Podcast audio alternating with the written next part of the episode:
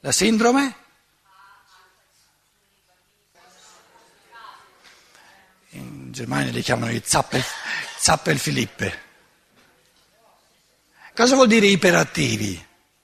I, il problema dei bambini iperattivi non sono i bambini iperattivi, sono gli insegnanti, gli adulti ipoattivi, belli morti.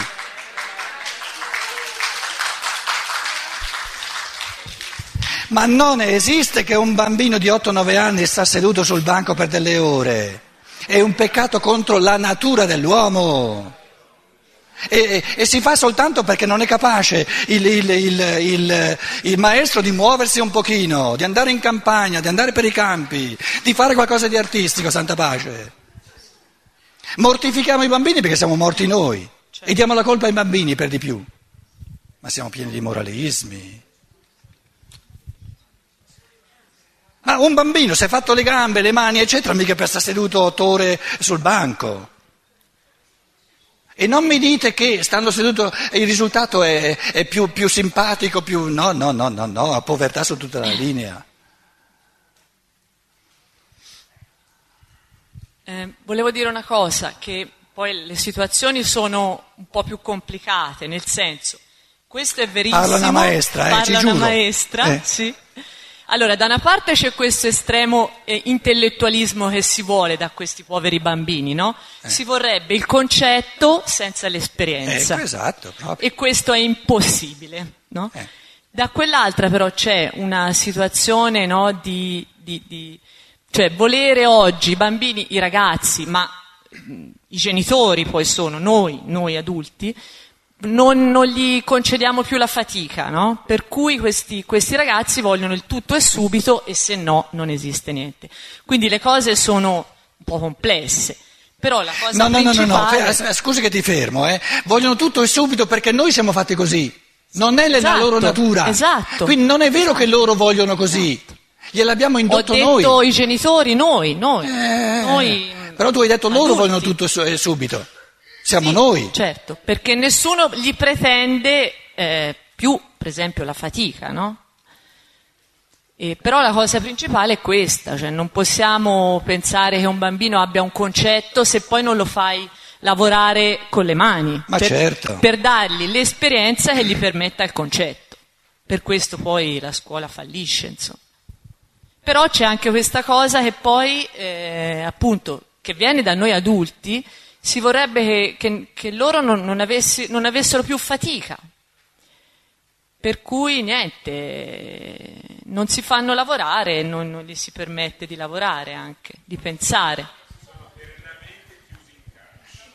È perché siamo morti noi.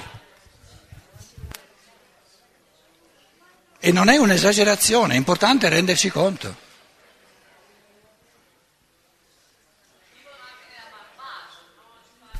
Prendi, prendi il microfono, eh. Li facciamo vivere nella bambagia. Sì. In una situazione in cui non gli si permette più, appunto, né il gioco né, né l'esperienza né... E poi anche la, la, la costituzione fisica diventa sempre più debole. Sì, sì. Io ho fatto l'esperienza di, di mm, eh, c'erano eh, tre persone che dovevano lavorare insieme, fare lo stesso lavoro, non c'è bisogno che vi dica di che si trattava, no? Una persona di 70 anni e una, la terza, aveva 22-23 anni, quella di 70 anni aveva una, una, una, eh, una forza fisica tre volte di più. A 70 anni, l'altro ne aveva 22-23. E non è soltanto, certo, c'è anche quello che mangiamo, l'aria inquinata, eccetera, che ci indebolisce il corpo, però è anche, manca l'esuberanza della vita. E questo è il materialismo. Il materialismo ci toglie l'esuberanza della vita, la bellezza, la gioia.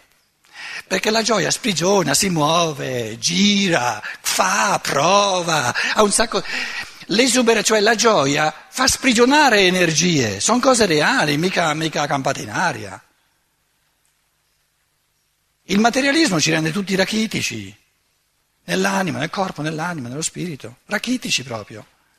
Importantissimo, importantissimo questo.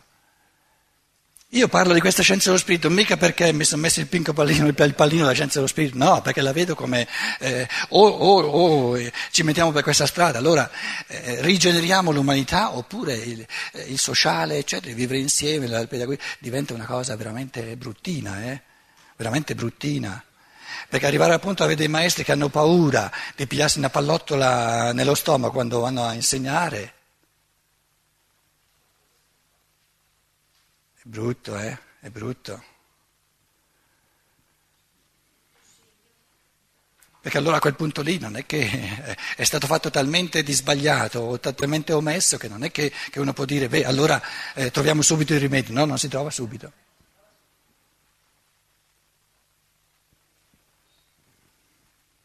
Vi ripeto, questo, queste due, le prime due, soprattutto la prima e la seconda. Eh, Steiner non è che fa soltanto un enunciato astratto, entra proprio nei meriti, nel merito concreto di come, eh, come la, la, diciamo, l'adulto, il maestro o anche il genitore, no? Eh, può vivere in modo tale, è questione di esercizio, certo, ma è possibile a tutti, come il pensare sempre più artisticamente, sempre più creatore, è possibile a tutti, è possibile vivere accanto al bambino, che è la, proprio l'aria vitale che, che respira, con la gioia del vivere con la gioia, con, nel godere di, di, fare tutto quello che si fa in modo artistico, ma per essere artisti non c'è bisogno di essere pittori o, o musicisti o... L'elemento artistico è il godere di fare le, le azioni più quotidiane che ci siano a modo mio. È il modo che è artistico, non ciò che si fa, non importa ciò che si fa. E se io ci metto la mia intuizione, la mia, l'impronta della mia individualità unica, importa nulla se sto facendo un pranzo, cucinando qualcosa, o se sto scrivendo una lettera, o se sto facendo una, una, una passeggiata in bicicletta, o se sto andando a prendere un amico alla stazione, non importa nulla. L'elemento artistico è questo amore, questa esuberanza dell'amore che mi fa godere qualsiasi cosa faccio perché realizzo il mio io unico. E mai, non sia mai che che ci sia qualcosa che io faccio allo stesso modo di un altro, perché allora sono morto. Ma nel momento in cui io tutto quello che faccio lo faccio a modo mio, sono vivo, godo, questa è l'arte, l'arte della vita. E se l'adulto è così accanto al bambino, fino al quindicenne, sedicenne, va tutto bene, non può sbagliare perché lui è giusto. Non è quello che facciamo che deve essere giusto, noi dobbiamo essere giusti. E siamo giusti se godiamo questa esuberanza dell'umano, altrimenti non siamo giusti. E questo lo contagia, lo contagia, dice, eh, adesso capisco perché sono venuto al mondo, una gran bella cosa essere adulti, mannaggia, eh, mi tocca aspettare un sacco d'anni per diventare come lui, come lei. Dai, dai, dai che ci arrivo anch'io. Non ha voglia il giorno dopo la maestra, il maestro di tornare? E il bambino? Non vede l'ora, non vede l'ora. Io conosco bambini che vanno alle scuole steineriane, no? magari saranno le lezioni ogni giorno, non vedono l'ora di tornare a scuola. Più bello di così non si può, scusate, perché non vedere l'ora di tornare a scuola significa non vedere l'ora di stare accanto alla maestra al maestro. E poi gli chiedi, la tua maestra com'è? Il bambino sorride, ma è così bello. E cosa fa la tua maestra? Non si ricorda nulla. Non si ricorda nulla. Non si ricorda nulla. Quindi non è importante quello che fa la maestra, è il suo modo di essere che è contagioso. Quello è bello, quello è un educatore.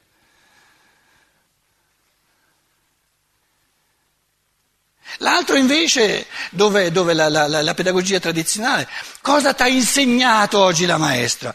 Mi ha insegnato a scrivere. Che pizza! Che pizza! Ho dovuto imparare. Io mi ricordo da piccolo, avevo 8-9 anni, ero talmente eh, orgoglioso che eh, non mandava, non riuscivo a fare le O belle dritte, belle rotonde, no? E mi vergognavo col maestro perché gli dovevo presentare cose.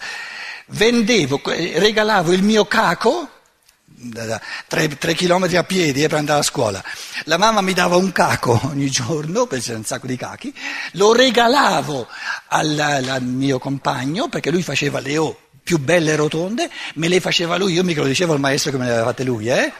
si pigliava il caco e io presentavo le O belle e rotonde. Però avevo la rabbia perché il maestro non mi diceva no, ma le O se non sono belle rotonde sono più belle se non sono belle rotonde. Se sono belle rotonde sono morte. Magari avessi avuto un maestro che mi diceva no, sono più belle quando sono ben un po' stortine.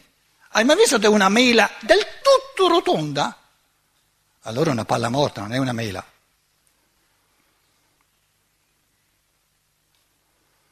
Nel momento in cui il maestro, il maestro dice no, le, le, le, tue sono belle come le fai tu, guai se sono perfette, perché no, eh. allora io eh, il caco me lo sarei mangiato io e sarei andato più, più volentieri a scuola, scusate. Cioè c'è una differenza abissale tra maestro e maestro, ma scherziamo. E la pedagogia tradizionale è una, una somma di ignoranza assoluta sulla natura dell'essere umano. Ma immaginiamo eh, una persona perché è diventato ministro dell'istruzione o sottosegretario eccetera eccetera eccetera, no? Per grazia di Stato adesso deve essere competente eh, e, e, e, emana degli, degli editti no, di come si deve fare l'educazione.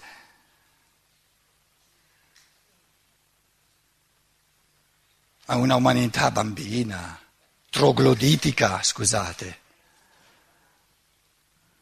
Quel tipo lì che emana questi decreti può essere il più stupido di questo mondo, però ha il potere. E noi stiamo tutti zitti? È un'assurdità assoluta. E, e, e la disumanità è retta al sistema di governo. E noi non diciamo nulla. E ci lamentiamo con i bambini. Ma cosa ne sa un Pinco Pallino che sta seduto sul seggiolino a Roma di, di, di, delle leggi dell'educazione? Cosa ne sa? Nulla? Anzi è fortunato se è zero, perché altrimenti va sotto zero.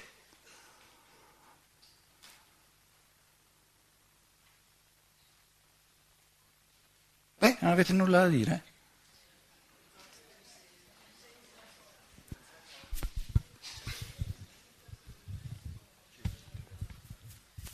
Stavo dicendo, dopo tutta questa storia no, dei bambini che arrivano a 18-19 anni con questa educazione, a quel punto come, cioè, come un genitore si deve, cioè non si deve, qual, qual è la, la, il modo migliore per porsi nei confronti di un ragazzo di 18-19 anni che comunque continua a ribellarsi perché non gli sta bene? No, prendiamo adesso la cosa dal punto di vista positivo, no? che fino ai 18-19 anni è, è vissuto accanto a un artista, diversi artisti. Soltanto verso i 18-19 anni nota in sé, sorgono in lui delle forze ben precise, che poi studiate eh, in minuto, sono molto complesse, che gli dicono adesso comincio a essere capace anch'io di essere così. Prima non lo poteva dire, continuava a guardare, continuava a trovare bello quello che fa l'autorità del maestro. Ah, però adesso, adesso comincio, comincio anch'io, adesso, no? E allora comincia, come dire, eh, questa soglia qui è la soglia del, dove l'alunno comincia a diventare lui stesso un artista della sua vita. Com'è? Diventa l'amico migliore che ci sia, da pari a pari. E Steiner descrive in modo minuto quando questo tipo di razionalità artistica, no? Perché lui dice, adesso questo processo artistico di pensare, di capire qualcosa, di fondarlo in base al mio processo pensante, comincio a esserne capace io. Allora, a 19 anni, a 20 anni, quando il maestro comincia a fare un processo di pensiero, il cosiddetto alunno, che non è più alunno, gli dice no, no, no, no, no, no, no, sbagli, sbagli, sbagli, e gli fa il processo di pensiero giusto. E Steiner dice, è una legge dell'evoluzione che una volta acquisita questa capacità di pensiero autonomo, non esiste un incremento in quanto tale per tutta la vita. Può diventare, i contenuti possono diventare sempre più grandi, si può avere più esperienza, però eh, il fatto che, che, che un processo di pensiero sia errato lo può, cioè essere capace di dimostrare qualcosa, lo può fare un ventenne non meno di un settantenne, non meno. Per cui dice, il ventenne dice al settantenne, tu avrai la possibilità magari, perché tu hai più esperienza, ne hai imparate, ne hai fatte di più, di abbindolarmi, ma non hai la capacità di pensare meglio di me, di dimostrare meglio di me. A quel punto sono alla pari.